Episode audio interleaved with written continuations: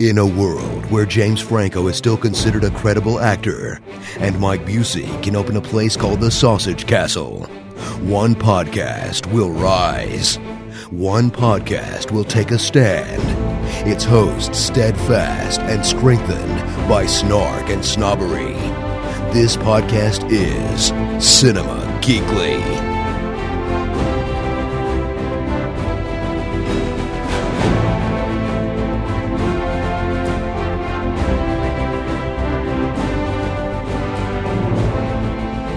Time for the Cinema Geekly podcast, episode 145. Before we get going, head over to cinemageekly.com. Right now, Glenn, you do it too. All of the podcasts, all of them, all of the premium shows are now available for you to peruse at your will at cinemageekly.com. Uh, just head over. It's the brand new website, and now it's completely complete. It has everything listed. Uh, in fact, I think if uh, if my websiting uh, capabilities are working properly, all you have to do is hover over the word podcasts, and then a, a massive drop down menu of about 900 feet uh, is presented to you, featuring all of the podcasts. You can go check them out uh, by category. Uh, and I think there's a couple places on there you can read about all of the shows. If you're new to the website, you can read about everything that we uh, we have to offer. Some of those names uh, don't necessarily give away what the show's about. Some of them do. some some less so but uh, they're all available, and you can go check out everything, uh, the whole back catalog, and uh, everything is uh, subscribable individually on iTunes and Google Play Music. So go check it out. Uh, it's just Glenn and myself this week to run down uh, the week in, in movie land. did you have you seen something, or you're, you're about to go see something? Have you seen anything in theaters since we last? Uh, what I, I saw Magnificent Seven. That was the last movie I saw. Oh yeah, which was the day we recorded. The day we recorded, and I believe you thought it was okay. Yeah, it was fun. Uh, uh, it was all right. I mean, you're you're going to go see another movie. Yeah, I might see Deepwater Horizon. I've been really wanting to see this movie. Is that it's got it's got Kurt fucking Russell in it. Did that so. just come out? That came out last weekend. Came out last weekend. Yeah, number two movie last week. Indeed. Because I don't care about seeing Tim Burton's X Men.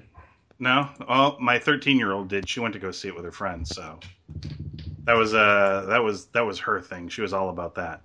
Uh, so yeah, let's uh let's talk about uh what little there is to talk about in movies real quick. I did see a movie. I saw Yoga Hosers, the latest Kevin Smith film, and uh, I'll tell you what, I tweeted about it, which even got a a a Twitter heart or like from Kevin Smith himself, uh, which which was nice. Uh, I I think it was something along the lines of uh, went into yoga hosers with lowered expectations, uh, but I should have raised them because it was a it was a good movie. Uh, surprisingly, because I, I went into Tusk knowing the backstory of the, of the podcast. I knew the podcast from which Tusk was formed and laughed my ass off listening to them talk about it. But the movie, seeing it in execution, I was just like, oh, okay. But it didn't blow me away. It was I, I didn't think it was the worst thing I've ever seen, but it was also like this is just weird, and I didn't care for it. And the premise for Yoga Hosers seems even more ridiculous, and in fact, it is. I would say almost infinitesimally more ridiculous actually than Tusk, but uh, I'll tell you what, uh, the two girls, his daughter and Johnny Depp's daughter, are actually pretty good and pretty charming, surprisingly. Uh, Johnny isn't isn't that like one of the reviews on Rotten Tomatoes? Is they say like their talents are wasted on this script, something May, like that. Maybe, and this was Harley Quinn's first movie. Uh, not Harley Quinn, but Harley Quinn Smith. Uh, this is the first time she'd ever acted, uh, and she is n- she is not bad. I I, she wasn't as good as Lily Rose Depp, who I thought was actually really good, and I thought she had a lot of charisma and screen presence, and I thought she was uh, really talented, and I thought Kevin's daughter was also quite talented as well. So this is like a justified version of another Earth. Kind of, yeah. Uh, I thought this was. Uh, I thought this was pretty good. Uh, Johnny Depp's character is still really weird, and he was in he was in Tusk as well but I think used to better comedic effect in this movie. How long was he in this movie? Uh, he was in like so he was in Tusk for like three minutes. He was in this movie for maybe fifteen minutes, maybe twenty minutes of screen time. Uh, like, how did him and Johnny Depp get together to be like, hey, you know what? Let's put our kids in some movies together. Uh, I the story. So the story is that Kevin's daughter and Johnny Depp's daughter have been friends since childhood. They went to the same school. Oh, okay. So like that's kind of how they. Huh, that's weird because I thought Johnny Depp like has lived in France for years. I have no idea. I couldn't tell you, but that is that is how the story goes. That's how Kev tells it. It says him and his his daughter and Johnny's daughter have been friends for for since childhood. So, uh, yeah. Uh, so they're pretty good. Um, Ralph Garman, who is Kevin's co-host on Hollywood Babble-On, is the villain, and Ralph's uh, Ralph's deal is that he does a lot of impressions, but mostly of people that uh, are would the impressions would go over the heads of most of the people from our generation or any genera- any any newer generations. Like he does like Ed Wynn and stuff like that. so. Uh, most of the time it would be going over the heads of, of people. So he does like old, outdated impressions. Uh, and he did many of them in this movie, uh, playing the head of uh, the Canadian Nazi Party. Uh, but he did many uh, he did many impressions. But it was and they were all old and uh, and worn out impressions, but they were used for comedic effect as opposed for I guess some other purpose. I'm not, I'm not sure what other how someone could decide to take it seriously, but uh, yeah, he it was uh, it was a decent watch. It was I mean, there's like a there's some really goofy miniature CG Nazi bratwursts and uh, a ridiculous large you know rubber suit creature straight out of like B and C movies. Uh, so there's there's tons of that stuff, and it's really weird and goofy and silly, but somehow it's mostly the girls that kind of hold it together and sort of make it work. Uh, as a guy with a teenage daughter, uh, I found it awkwardly accurate as to how she behaves with her friends. Uh, and I feel like this is maybe more of a movie for them, clearly uh, than it would be for me because if there's anything I've learned about kids these days, Glenn, it's that they like weird things that don't make sense. Most of the cartoon shows they like are weird as shit and don't make any sense with weird ass characters that don't make any sense. And all of the jokes don't make any sense to me. And I think I'm just getting old, is what it is, Glenn. These kids and their music these days. Uh, but the movie itself, I thought was uh, I thought was pretty good. I, I could see how somebody looking at it though might think that it's not an accurate portrayal of of teenagerdom. Uh, but they spend 85% of this movie staring into their phones on Instagram, and I can tell you for a fact that that is how my daughter lives most of her days, with her head buried in uh, buried in an Apple device, looking at Instagram or YouTube. That is how she consumes media. So, uh, yeah, I it was I thought it was pretty okay, believe it or not. I I I mean I don't put it in the category of his more beloved films. Uh, but as far as like this whole I'm just to make movies I want to see uh, trip that he's on, this was certainly better than Tusk and better than anything he'd made since like Zack and Miri. Uh, I think so. Uh, I, I give it a thumbs up. Uh, if you're if you're willing to to base your entertainment solely on my opinion, I would say watch it. Uh, if you're not willing to do that, uh, you know, maybe red box it at some point. But uh, yeah, I was kind of, I was kind of pleasantly surprised with it. So did I did I win you over, Glenn? Are you going to go watch it now? I mean, if it ever pops up on like Netflix or Amazon Prime, yeah, but you know, most, I'm not gonna. Most certainly, I'm sure it will at some point. Uh, oh, let me see here. What what what has there? I mean, there's okay. So there's been plenty of Marvel marketing, which I have not seen. I believe it or not, I haven't watched any trailers for Luke Cage. I don't want to be spoiled by any of it, and Aurora and I have yet to start going through it. Is that I've only watched the first episode. Uh, yeah, we have yet to go through it for Podcasters of Shield, uh, which we are going to start doing uh, soon-ish. Uh, but we haven't had a chance. So I have not watched one frame. I, you know, I think there's actually a an earlier trailer a while ago for Luke Cage that I saw, but that's like the last thing I've seen. Uh, but uh, so there's been a lot of that, and there's been a lot of Doctor Strange promo material as that movie is is coming. Uh, how do you how do you feel about uh, Doctor Strange? Is there uh, do you feel like the uh, is the is the Marvel hype wearing thin? I feel like there's not nearly as many people talking about this as as some of the other movies. No, I mean I know a lot of people are excited for it. I don't. I do think. Um, I really do believe we are entering that superhero fatigue. Like I, I really think it's starting to to happen. hmm I mean, not saying of course they're gonna make boatloads of money. Like it's not. To me, that's not what I'm talking about. I just feel like th- this shit's gonna get old. People are still gonna see it because they know the names and the properties, but It's going to start dwindling, is what you're saying. I mean, just look at it. I mean, look at what Star Trek did this past summer. I mean, you could, I would say that almost about any movie that came out this past summer. yes. You know, they may have made all their money because of international, but in the states, I mean, what domestically did Star Trek barely make back its money, just budget, not including marketing? barely.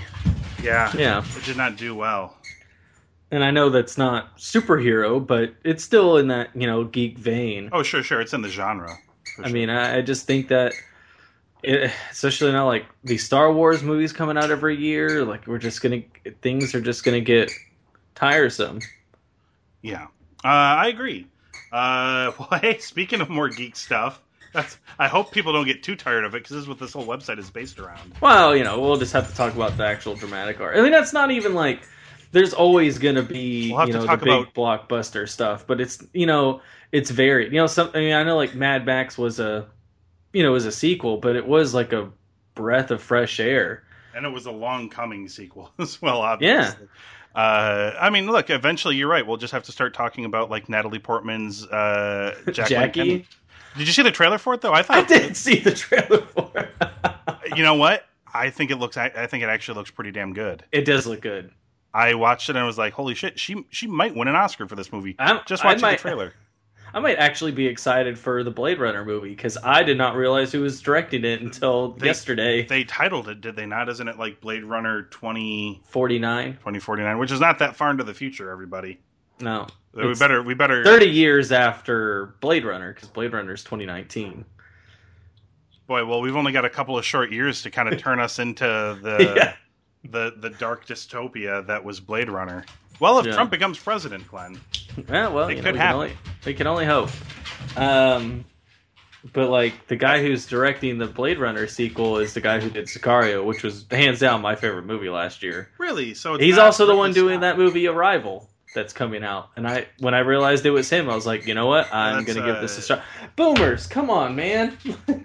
Boomers is giving his squeaks of approval. yeah, Uh, so yeah, Arrival is the Amy Adams movie, right? That's like uh, yeah, the one that we were kind of like, eh, but then I realized it was him, and I was like, oh, well, uh, he Yeah. makes some good stuff. It's uh, Amy Adams and Jeremy Renner, and it's like Contact. If you've ever seen that, Yeah, it has a lot to live up to because I love, I fucking love Contact. So it's got a lot to live up to if it's gonna, if it's gonna do that, um, uh, for me. But yeah, uh, all joking aside, I, I really think that Natalie Portman Jackie O picture is gonna be really good. yeah, it looks good. Uh, so I mean, my, the movie I'm most excited for is that um, Ben Affleck Live by Night. oh, not the accountant. No, I mean I'm gonna see that because it comes out next week. I'm really curious about it. Um, yeah, and, I mean the fact that it has like Anna Kendrick and J.K. Simmons, like I'm just okay, whatever. You know, I'll watch it. Yeah, good cast. Yeah, for sure. Um, I thought you were I thought you were going to say you were looking forward to Fantastic Beasts and Where to Find Them, Glenn, because they put out a brand new final trailer full of new footage. I figure that's what you were talking about was uh, that was going to be high on your list. Uh, No, I do want to see that. Um, uh, obviously me as well as a as a as a Potterhead. Uh, so these, uh, I figured these movies might follow in the same vein of the Harry Potter movies, where the first one is very, uh, very bright and colorful with not a lot of badness in it, but. This this new trailer is almost nearly three minutes of like, and and the first few trailers they they gave were were full of uh, not like bright colors, but it, it seemed Wonder. a wonder and upbeatness to it. And this new trailer was far was far darker in tone and was far gloomier and alluded to as uh, alluded to uh, as much. So uh, here's the thing: I didn't know Ezra Miller was in this movie until this trailer. Yeah, me either. He's like popping up in like little small, not small things, but he's in other stuff. I don't, I don't know. I think he might be a good Flash. I mean, he could scene of him in. he he could be. I mean, he he's not going to have Grant's bobblehead when he talks, which is a which is a plus. But other than that, I've really grown accustomed to Grant Gustin as Flash. So I, I don't No, no, no. I don't I don't great. know I don't know what kind of replacing we're really going to be able to do here, but uh, yeah. So this Fantastic Beast movie, I think the to me watching this trailer, and I'm excited to see this movie because it's taking this familiar uh, this familiar universe and putting in the hands of different characters and putting in a different country and putting it in a different time in history. So it's it's familiar yet it's going to be completely different and I like that, and that's obviously uh, attracting me to the movie. But as I'm watching this, I'm I mean, because they've already figured out the story is like some beasts escape. He has to recapture them before they wreak havoc on the the world of the the non magical humans uh, and things The like no that. magic. Yes. Yes, the no mages, as they call them. Uh, I'm sitting here watching this thing because they are doing three of these movies, and I'm trying to figure out what on earth story they can tell that's going to stretch to three parts. Well, it's uh now Colin Farrell sees this as a moment to release the magic upon the world. ah, No This- more hiding in the so, shadows. so this is about fantastic beasts and where to find them, but the second movie is probably not going to be really about fantastic beasts as much, and more about stopping Colin Farrell. And, oh, maybe he's going to be using these fantastic beasts to do non-fantastical things. Oh, perhaps. Perhaps. Yeah, I was definitely trying to figure out how they could stretch this because it, I, I was I was personally struggling to figure out how they were going to do it. I don't know. It seems like J.K. Rowling's pretty good about stretching things out. Uh, I mean, yeah, they they managed to turn seven Harry Potter novels into eight movies. They can they can manage it. and they Uh, probably could have turned Goblet of Fire into two movies in and of itself as well. Oh, they probably could have. I mean, they didn't, and thank goodness for that because that was my that was actually my least favorite of the movies. But don't tell my thirteen year old that. That's blasphemy. Well, I mean, the book's the biggest. I know there's yes. a. I, I I don't know. I do need to read the books because all I ever hear is, "Oh yeah, they're just oh they're so." Ri-. But like I've heard Aaron, but they're not like in the oh books are better kind of way. It's just it's like if you like the movies, it's just more lore. Yeah. It's like DLC. It is. It's it's it's D, it's DLC, but in real life. physical physical DLC. Uh, all right. Uh, talking about uh, expansion packs and whatnot. Uh, did you see the teaser trailer for Pirates of the Caribbean: Dead Men Tell No Tales? I'm really glad you segued into that. Oh, that's what I was setting it up for. Yeah. Yeah, I did. The power couple of Penelope Cruz and Javier Bardem are making their stamp on these last two Pirates of the Caribbean movies. There's going to be two of these. No, no, because Penelope Cruz was in the oh, last oh, that's one. right. That's right. That's right. I forgot the fourth one exists. My my apologies. That was the Fountain of Youth one, right? Yeah, the one with Ian McShane. Yeah. Yeah. Yes. Yes. Yes. Yeah, stepdad Frank. I believe. Yeah. Yeah. Uh, so Javier Bardem is the bad guy. Uh, this was a super teaser because there was no Jack Sparrow in it at all, although there was his his visage on a on a piece of parchment, I guess, a wanted poster or something along those lines. Uh, and I guess are we to believe that Javier Bardem and crew are not like the pirates from the first movie? No, because they're ghosts. These ones are ghosts, where the other ones were merely stuck in between al- being alive and being dead. right? They're like the undead. Yeah, they're like zombie pirates or something. And these ones are just flat out ghost pirates, right? Okay. And uh, and I guess uh, And maybe they can't leave the island or something. I don't know. Oh, uh, perhaps. Uh, I'm wondering if it is I wonder if Javier Javier Bardem Bardem is is death or if he's working for death, because I I think in the trailer he's like tell Jack Sparrow that death is looking for him or something or death is coming for him or something. I wonder if it has something to do with. Presumably, it has something to do with that. Well, isn't that the whole point of like Davy Jones is the kind of like the ferryman? So Yes, he's the one that carries the. He ferries, in fact, the Orlando. Bloom now. Yes, yes. Oh, do you think he'll appear in this film? I thought he was been supposed to be in this movie. Maybe you know what I could have sworn he was supposed to be in this movie, but he wasn't. I because I paused the teaser to see like try and find his name on there, and he wasn't listed in the cast. I'm like, huh? Well, maybe he isn't. Yeah. I could have sworn he was supposed to be in this movie. So yeah, I couldn't have told you because I forgot this movie was being made all the way up until I saw this teaser on television. I'm like, oh shit, that's right. They're making one of these. Uh, so yes, of course we have uh, we have Captain Jack, uh, the eccentric pirate captain of the Black Pearl. He is on the hunt for the Trident of Poseidon. That's what he's looking for. Uh, Javier Bardem is playing Captain Salazar, a powerful, merciless ghost pirate who is trapped in the Devil's Triangle. And after escaping, Oh, so he's in the Bermuda Triangle. yes, and after escaping, he seeks the Trident to try to kill every pirate at sea and exact revenge on his former nemesis, Jack Sparrow. Uh, and then there's a bunch of other people. Uh, Geoffrey Rush is in the film, reprising Yeah. his role as Hector Barbossa. And uh, here it is for you, Glenn. Orlando Bloom as Captain William Will Turner Jr., the blacksmith turned pirate who was transformed to the captain of the Flying Dutchman at the end of At World's End. Uh, speaking about his possible return to the franchise, Bloom stated he would love to portray the character outside of the usual role types as the good looking hero. Uh, he says, I'm, of course, Davy Jones now, so I'm down. so I'm down at the bottom of the ocean. what, a, what a character. Uh, it, it might be kind of fun to do something. Uh, yada, yada, yada, yada, yada. Um, that's his quote about it sounds like he wants to be in the movie but isn't cast but he is listed here on wikipedia as part of the cast. So uh, and as we know wikipedia is uh, uh, a practical uh, beacon of light uh, when it comes to knowledge on the internet. Uh, also listed on this uh, on this cast glenn you'll be happy to know sir paul mccartney is listed presumably as some sort of cameo. Hmm. so they've had a rolling stone and a Beatle in these here pirates movies. I wonder who's next.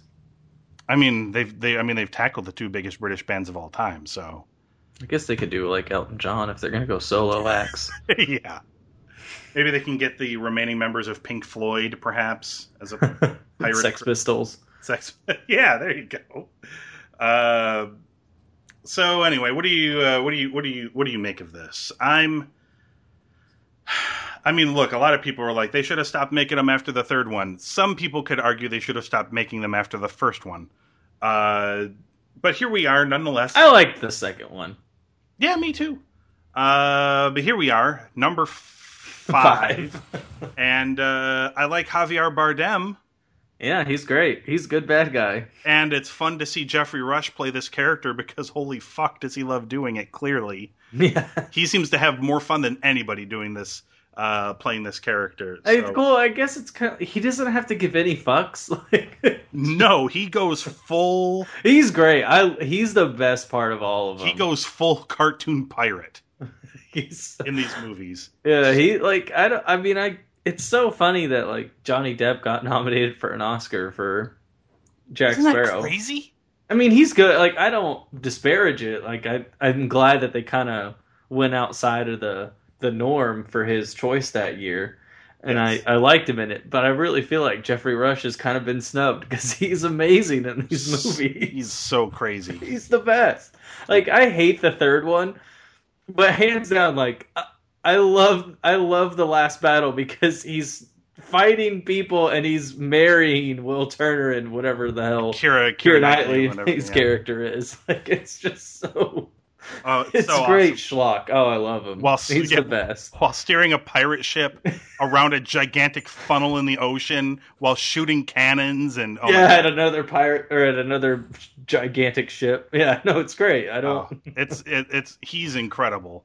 Uh, yeah, I feel like the the Jack Sparrow character kind of the novelty wore off by that third movie, and you know when the fourth one and now the fifth one. So we shall see. Like I said, I like Javier Bardem, and I think this character could be cool. And uh, just getting to see Hector Barbossa again on screen is going to be probably worth the price of admission to me as long as he just if they don't make him like a part of the British Royal Navy again, he's got to be back to being a privateer pirate. yes i just i just hope with him now they just point a camera at him and they're just saying have fun Have fun, yeah. It's kind of like what they did with Bill Nighy.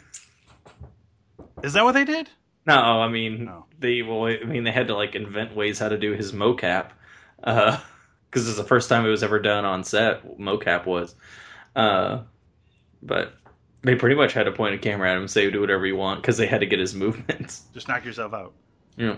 uh, they announced the date for iron fist uh, on Netflix, yet another Marvel show I'm going to have to watch Mar- March 17th. I said that sounds that sounds worse than it actually is. No, it's a good thing. It's just got it's. It is yet another show. I haven't started much. I haven't started Luke Cage yet, and there's another show announced for March 17th. I've got some time. Yeah, but apparently they're like putting off on Jessica Jones for a while, and I guess Daredevil too. Yeah, well, they gotta. They I know they want to get to the Defenders. I know they really want to Yeah. do that. So uh, I don't know what they're gonna do for villains for the Defenders, but uh, Uh, Vincent D'Onofrio. I mean, look, that would be fine by me. I mean, uh, like I know David Tennant was really good. and He's He was. really creepy. David But- Tennant was really good, but Vincent D'Onofrio's Kingpin, I think, is the best villain in the in the Marvel the, in the, the whole MCU. Yeah, I think as far as complexity and believability, like some people would be like, "No, man, Loki." But here's the thing with Loki: a lot of people love that character. I mean, I love Kingpin, but not in like a way that like I love him, love him. Like he's so adorable and so he's funny and he's kind of like the cool bad guy. Kingpin is not that character at all. I love it because it's just so well done that it's just it's a pleasure to watch him do it because he's so good at it and he brings so much to that character. Where Tom Hiddleston's Loki, I love Loki because I just love Loki. It's charming and Yeah. funny and He's the Robert Downey Jr. yeah, he's great. I love him. I'm going to be super excited to see him in in the new Thor movie for sure. But I don't think he's the best villain. I think that's that's Kingpin hands down. Who do you think second then? Uh, hmm, I mean, are we not allowed to classify Punisher as a villain?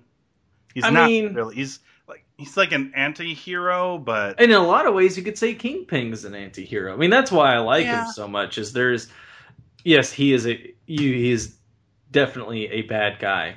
Hmm. But um, I mean, for for me, my favorite, my favorite, my my favorite, like bad people in the MCU have all come from the TV shows. David Yeah. Tennant's Purple Man, Vincent D'Onofrio's Kingpin, and uh, uh, oh my god, I, I'm losing his name. John, it's not Jon Bernthal. Jon Bernthal. I was like John Barrowman. No, that's not the same guy. John Bernthal's Punisher uh, are awesome. Like I love I love Loki, but he's he's almost practically a good guy to me somehow, even Well, though he's not. How they Uh, like he kind of is, but he kind they of make him too sympathetic. yes, yes, and that was that's why like you see the like the backstory episode on Kingpin yeah. and Like Frank Frank Castle is sympathetic. His story Yeah. is sympathetic, but the way he lashes out is so much more violent and brutal than Loki that at the same time you're like, oh, this guy is it's very animalistic. not like good. it's just yeah. it's lizard brain. That oh my, I'm still I am still in love with that scene uh, that he did in the in the prison in the cell hallway where he just killed all those guys. oh my god! I would say everything that happens in the prison is good. When he first meets Kingpin, like oh man, So, uh, that was amazing. Yeah. Uh, so Yeah. so we should I should refrain this. I'm looking forward to Iron Fist. I'm de- I like the actor uh, Finn. What's his name? Don't remember now off the top of my head. Uh, he's from Game of Thrones, though. He played Sir Loras on there, and uh, yeah, I like him, and I think this is going to be good, and I'm excited for it.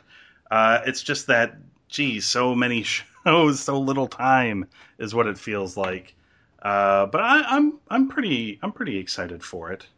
I'm sure you'll get around to seeing it as well at some point. Yeah, they're making all these all these great shows like Netflix is and that kind of stuff that feels like if I don't power through it, I'm not gonna watch it. Like I still even started Orange is New Black, and it's because I didn't binge it when it came out. Like now it's it's just falling out. Like it's Yeah, I feel I feel the same problem. I mean, look, I've I've uh, I've got to take it one show at a time. I'm moving through Dexter pretty good. I'm sorry. I think Where are you at in Dexter? I think I am.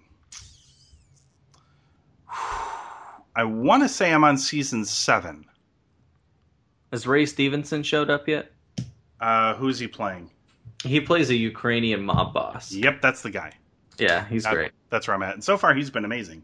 Yeah, he's Uh, it's good. So let me let me say let me say so far that I think the lowered bar syndrome has certainly helped. Because you guys were kind of like it should have just stopped after season four, uh, but there were I like five. Like I, always, I mean, I don't think five's perfect, but I think it's a good. there were bits from season five, but it certainly felt like it dipped down in quality from the previous seasons. I just feel like it's a good season for Dexter. Like it's a good follow up to the events to happen in four. That's that's why I like five. Uh, and six was the season with the Dumpster fire. Yeah. uh, that was the uh, Admiral Adama and Tom Hanks's kid. Yeah. Um, that was a. I didn't hate that season though. It was God, it's so bad. You cannot say it was. It was so stupid. it was just It was in his freezer. Come on, that's so dumb. well. I mean, you know, the whole thing is that he was psychotic as well and was seeing him much like how Dexter is seeing his subconscious man or his consciousness or whatever is manifesting constantly in the form of either his brother or his father. But I mean, yeah, he could whatever. His subconscious is Hellraiser. That's I was I was trying to figure out how he was able to accomplish all of these things on his own. Uh, because he certainly seemed to do a lot of like two people job things, but apparently did it all by himself. See, that's why I didn't like it because it's just like It was just it it was presented just me a very false reality. it was just weird. It, it also wasn't quite as good. I'm curious to see where this season is going. Because I'm I'm already at the point where Deb saw him kill Colin Hanks, and then he tried to explain it away as a one time thing. But then she figured out that actually he's the Bay Harbor butcher and a serial killer, and is obviously clearly struggling with It's a good thing she's in love with him. yeah. Also weird. Yeah, it's weird that they have her fall in love with him after their divorce in real Uh, life. Did oh my god were they were those two really? I didn't know that they were really a couple. Yeah, they were really they were married. That is so fucking weird. Yeah, four through six. Rumor is the reason why they divorced was because of uh, Julia Stiles. That is really fucking weird. That is so strange to me. I don't think I'm gonna be able to watch the show in the same light again. Um, I will say this: uh, the show for me uh, has not been the same since they killed Rita, for sure. Yeah, That was, and I, you know what was weird about it is that was such a unexpected gut punch to me. Like I didn't feel right the whole rest of the day after I watched that episode.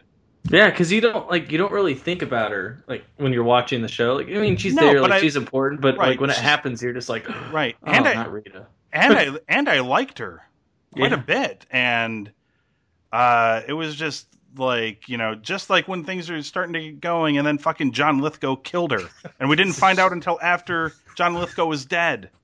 Yeah, And holy shit, will I never be able to look at John Lithgow the same way yeah, again? What he's a, crazy. what oh a- my god, what a He's creepy motherfucker! Such a good bad guy. Oh yeah, he's the best. And I saw so He much. won an Emmy ass. for that. Uh, congratulations, well he deserved. Yeah. I saw so much of his ass in that season. yeah, it was weird. Disturbing. God, the way yeah, the way he would kill him. Oh, dude, so so weird, so weird. He made that kid wear those weird pajamas while they played in a basement with trains and just oh my god, so fucking strange. But Kept But his family in locked rooms. Oh my, yeah, he's oh, uh, yeah, so that was such a uh, creep. that was uh that was crazy, and they did that twist where Quinn's girlfriend is Lithgow's like bastard child or something. Yeah, yeah. that that was a good season. Uh, to me, uh, to me, at least uh, for my taste, no season has been able to match season two. That's been my favorite season, without a doubt, and that's probably helped by the Doakes character, who might be one of my favorite characters in all of television. Doakes is the best. Surprise, motherfucker! Some fries, motherfucker. All rise. It's the yeah. Go on YouTube. It's the best video. He's he is. Oh my god, he's so he's such a great fucking character. I love. well, I mean, uh, yeah, I don't want to. I haven't started watching The Wire. Tell me he's in The Wire because he could only add to The Wire if he was in it. I don't think he's in the wire. He God might be. I've, Idris Elba's in the wire. Yes, he is. Uh, I've got to watch that at some point as well. Uh, but anyway, so far, I would say the low bar set by everybody has made it a little bit easier for me to to hurdle over them. I haven't hated a season yet, uh, but I've certainly, I've definitely felt the decline in quality, and I'm kind of wondering how much more. I mean, obviously, I know how much more it can go on for. It can go on for where I'm at right now, another season and a half uh, is how much longer it can go on for. But uh, I'm I'm actually kind of almost anxiously awaiting the finale to see how it hits me because you guys really hated it, and Jen. I mean, Jen watched it with her friend before I've ever even watched the show, and she is very forgiving of shows. She doesn't look at them nearly as analytically as say you or I might.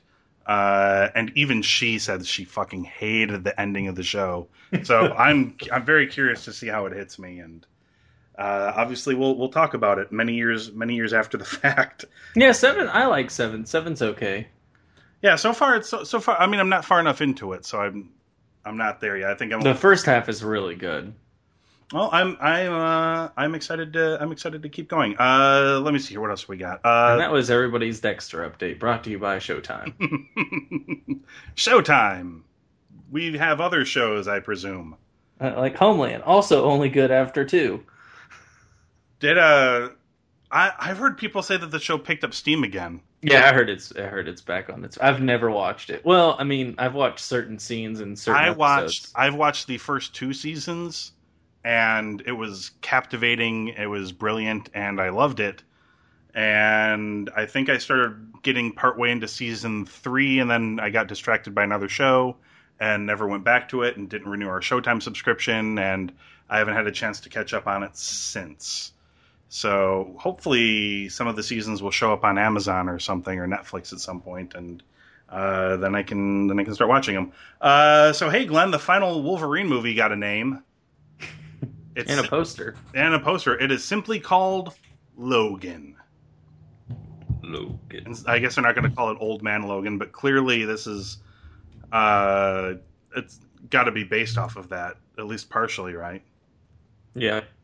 Uh, Aaron speculates, based off of this post, that the child's hand, which we see in the poster, is most likely that of X23, a male clone daughter of Logan. Uh, so yeah, and there was uh, they and they did the Essex Corporation did take Logan's blood at the end of X Men Apocalypse. Uh, Aaron says for the few people who watched that, but I think more than a few people watch X Men Apocalypse. It's just most people don't remember having watched it. Uh, but I I watched it and I certainly remember that part. Uh, so yeah, uh, and Aaron also says that the villain announced is Mister Sinister. I don't know anything about this character. You know anything about Mister Sinister, Glenn? Mm-mm. I bet he's sinister. Either that or he just has a really unfortunate fucking last name. One of the two. Uh, he does, in fairness, in the uh, in the pictures I see here on Google, he does appear to, in fact, look sinister. So he lives up to the name. Uh, how are you feeling about this, man? We're I feel like we're 0 for 2 on Wolverine solo movies. Uh, are you interested in this one? I mean, I like the the second one. I thought was all right. Yeah, I don't know. It was really stupid at the end, but I thought I liked the whole him in Tokyo. Like I thought there was interesting thing, but it, again, it kind of felt like this last Flash episode. Like they could they could have drawn it out, but they just kind of go right back into it with these other X Men movies, so it doesn't matter. yeah, it kind of just felt like an episode that was there. Yeah, and that that was the movie. It was just that movie was. I mean, look, that movie was way better than X Men Origins Wolverine. The second one was the Wolverine or whatever they called it, but uh, it it did not rise so far above. Just, the, uh, I just think about what that movie could have been. Ah, Mhm. man, the Oh, you ta- Wolverine. are you talking about back when it was in the hands of uh, Darren Aronofsky, or I yes, that would have been my it would have been so fucked up, but they wouldn't let it be R. Oh man. Uh, well, hey, they've learned. Well, and he was now. going through a divorce. He didn't want to actually. He wanted to try and film it in like six months, and they told him it was going to take eleven. And he's like, "Uh, I'm not doing that." Yeah. Uh, I mean, uh, is are they? Is this is Logan going to be R? Uh, I thought heard- that's what the rumor is. Yeah, I've heard the rumor. Uh, Yeah, if only if only they made that second Wolverine movie after making a successful Deadpool movie. Uh, damn it, I could have had it. Man, I, I just I really do. I feel cheated. Like that's one of the biggest things I feel cheated about yeah, is not seeing an Aronofsky Wolverine because that could have been it would have been pretty crazy. really brutal. Agreed. Uh, all right, I think that's it. Let's talk about what movies are opening this week. It's too late to talk about the box office because uh, this week is is almost over already. But we can talk about the movies that are opening this weekend instead. In in case anybody was interested, that Tim Burton picture, uh, Miss Peregrine's Home for Wayward X Men, uh, whatever it's called, is that was the number one at the box office. But we're in the doldrum Horizon was two. we are in the doldrums of the box office, Glenn, because I believe its opening weekend was 28 million. Yeah, So you know we're they're just everyone's biding their time. Uh, everyone's biding their time for Doctor Strange, and it's weird that the release date for Blade Runner, the next one, is like October seventh next year. Is it? That's a weird Yeah. date. It's a very strange date. Maybe they're maybe they're kind of hoping that I don't know. Do you think they're approaching it from the perspective that they consider uh, Blade Runner to be more of a cult, uh, a cult favorite film, and they're worried that competition from summer movie blockbuster stuff would just shade it, and they just want Or even Uh, like horror. yeah, they just want open space. I feel like they Yeah, can probably maybe. contend with with horror movies, but That's what I mean. Like it, maybe they view it as a dystopian horror type movie. I mean, it's not really horror, but Uh, let me see here. Let's what's opening wide, Glenn. There are three features opening wide. We have Middle School, The Worst Years of My Life. if I never have to watch that trailer again, I'll be happy. Yeah, you don't want to see this movie with uh, Griffin Gluck and Rob Riggle. I like Andrew Daly. He's And- hilarious. I love that show review. Andrew Daly is in this. Uh, Retta is in this movie. Uh, was she not the the woman in Parks and Rec? Yeah, yeah, yeah. She's um, She's like uh, Madonna. yeah, she's Ginuwine's cousin. She only needs one name. Uh, this movie is opening this weekend, and it's 63% on the tomato meter, with 19 reviews counted, so not enough for a uh, synopsis. Although Aron, uh, Alonzo Duralde of The Wrap, who I watch frequently on What the Flick on YouTube, uh, did not like this movie.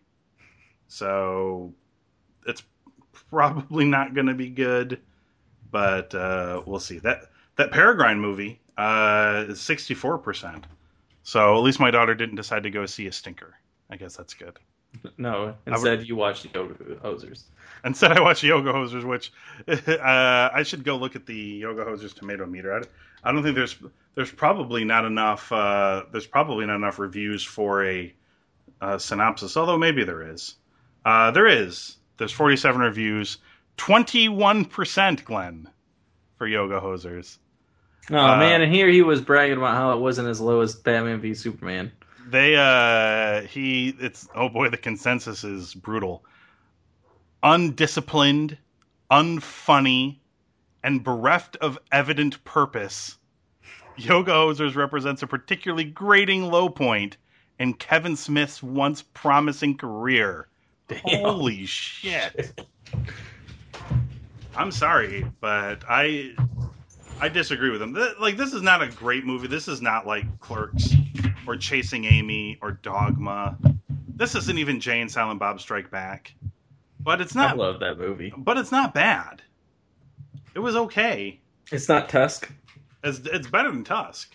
What about Red State? I'm curious. Let's see what they gave Tusk. Are you going to think Tusk is higher or lower? I'm gonna say lower.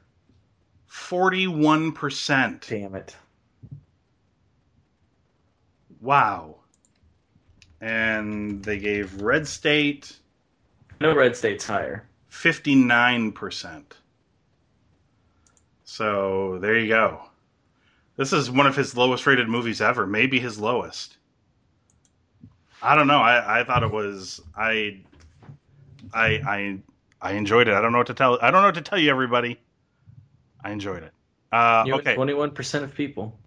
I mean 21 percent of the rest of the population. Uh, also opening this weekend, Emily Blunt, Lisa Kudrow, Rebecca Ferguson, Allison Janney, Justin Theroux in The Girl on the Train. I didn't know Rebecca Ferguson was in that movie. Yes, she is playing Anna. Hmm. I'm sure that rings a bell. Luke Evans is also in this. Edgar Ramirez, Laura Prepon, Pre Prepon.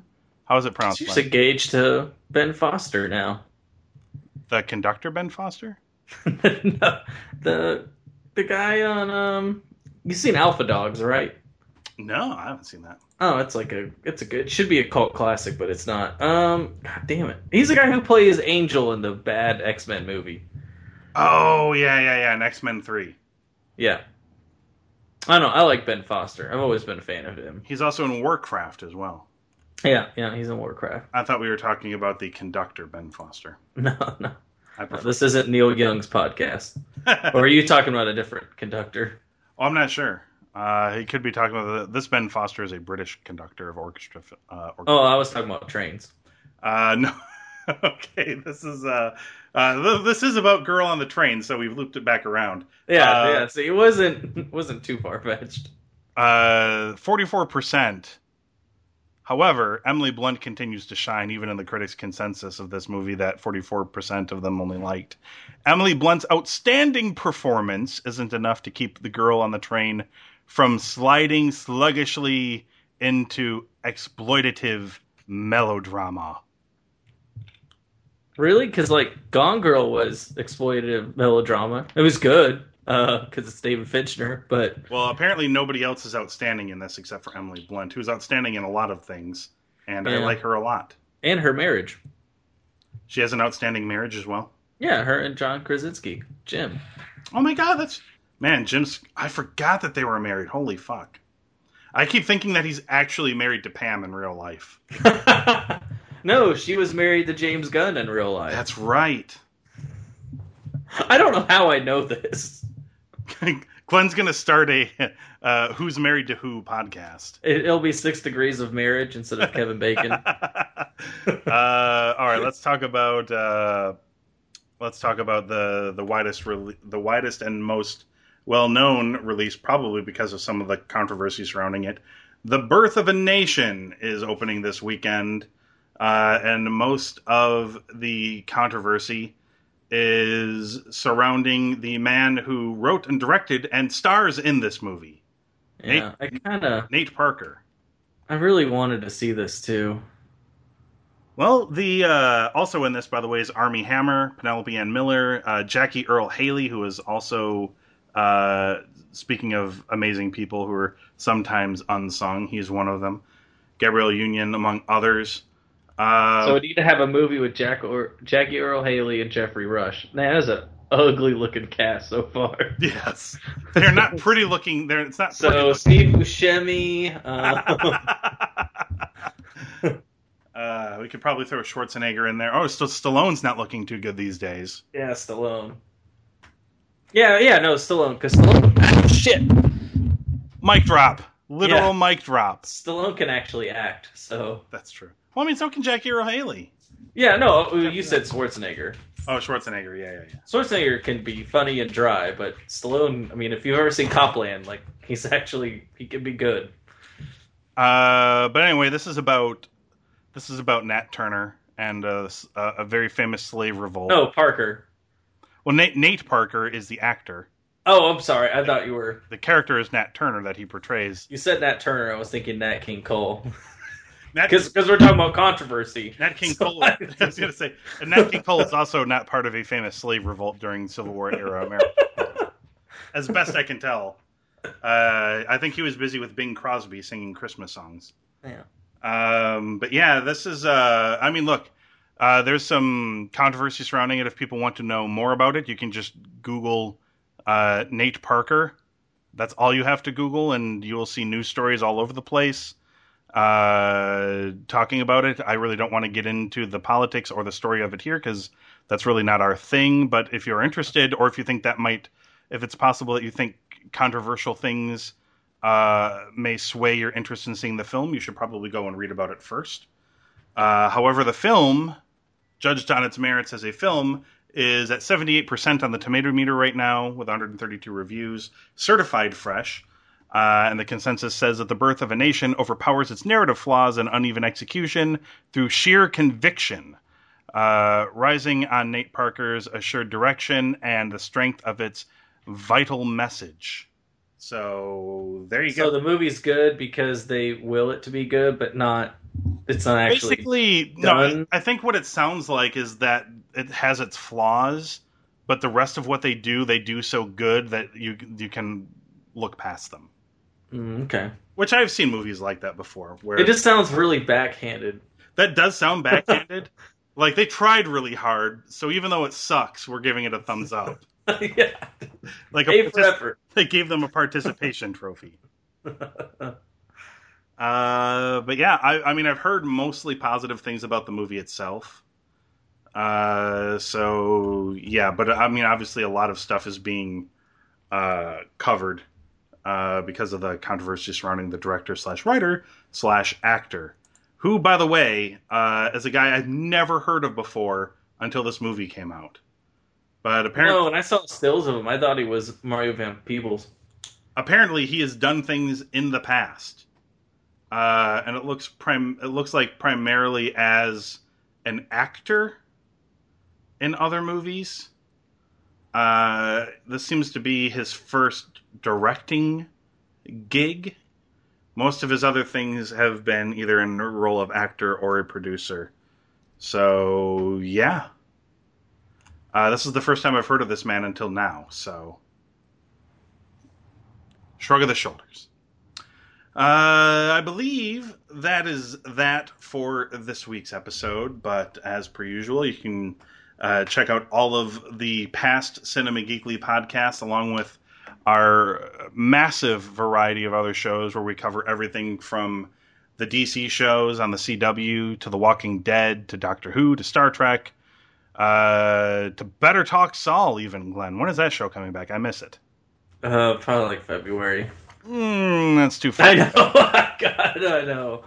Uh, Uh, but everything, everything we, we talk get 22 episodes of Arrow and 10 of Better Call Saul. about, everything we talk about at cinemageekly.com, those podcasts are there, all of the archives, all of the new ones, and they're all available individually on iTunes and Google Play Music. Just search for them by name.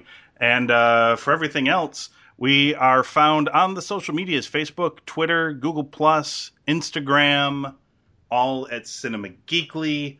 And of course, if you would like to contribute to a future mailbag episode, or if you have anything else you'd like to say to us, cinemageekly at gmail.com is where you can send the emails. Uh, believe it or not, Glenn, I think I actually have at least two mailbag questions, and I want to save them so we can do a mailbag episode, but we have two, so Two that are pretty solid questions. yeah, ish.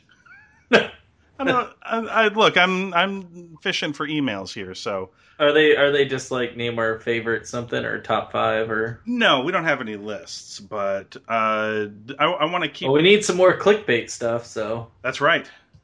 That's right. Uh, so if you can think of some clickbaity ideas as well, uh, but go ahead. or even ideas for like future horribly flawed podcasts. yeah, we got to get around to doing those. Uh, we must get around to, It's gonna be a while probably. to going back to horribly flawed. Yeah, well now the TV TV season has The kicked back into gear. Yeah. we're going to be busy. But yeah, head on over to the brand new cinemageekly.com. Check out all of the podcasts. Uh, they are there for your listening pleasure, and uh, all of the contact information and social media stuff is found there as well. Uh, so, for Glenn Beauvais, I am Anthony Lewis, and we'll be back next time with another episode of the Cinema Geekly Podcast.